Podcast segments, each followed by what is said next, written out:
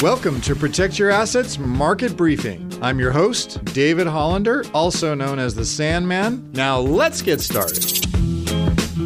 So here's one they say. They say that if you're a child beneficiary and you inherit an IRA from your parents, you can take the payments over your lifetime. Is that true?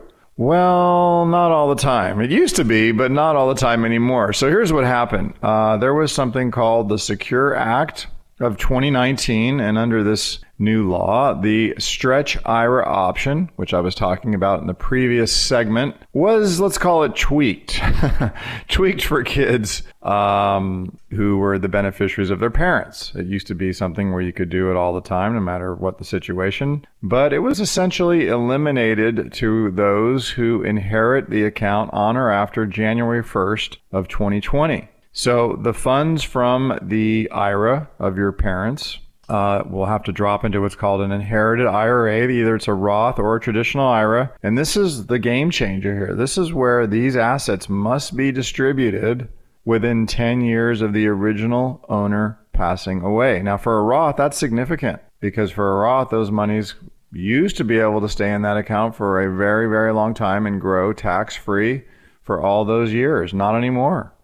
Now, if you inherit an account like that, you're going to have to take it out over a 10 year period of time. Now, we'll get more into that in a minute, but that is the rule. Now, this applies regardless of whether your parent, who you receive this from, or the beneficiary, maybe it's a brother or sister, um, even if they reached the age of 72, the 10 year rule still applies. However, like I said, not sometimes, there are some exceptions to the rule. Now, these are the exceptions where you might still be able to take advantage of the old rule if you're a minor, if you're disabled, or if you're not more than 10 years younger than the original account owner, then you can withdraw the funds using the stretch IRA method that I talked about at length in the last segment. So, again, that makes you think about maybe changing the beneficiaries on some of these accounts.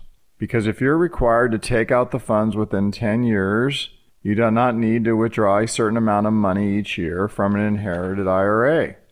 Instead, you could leave the funds to grow, tax deferred if it's an IRA, tax free if it's a Roth, for the entire time, and then withdraw the funds at the end of that 10 year term. You can hear the Protect Your Assets market briefing on your favorite podcast app or as an Alexa flash briefing. Just search for Protect Your Assets market briefing. Links to subscribe free wherever you listen are at libertygroupllc.com slash PYA briefing.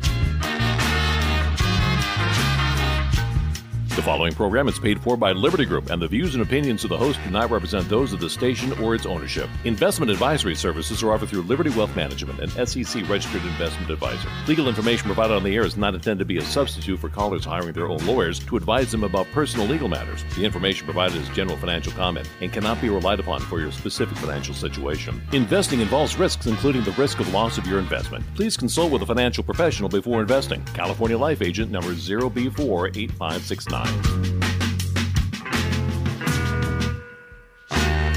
You're listening to the Protect Your Assets Radio Network.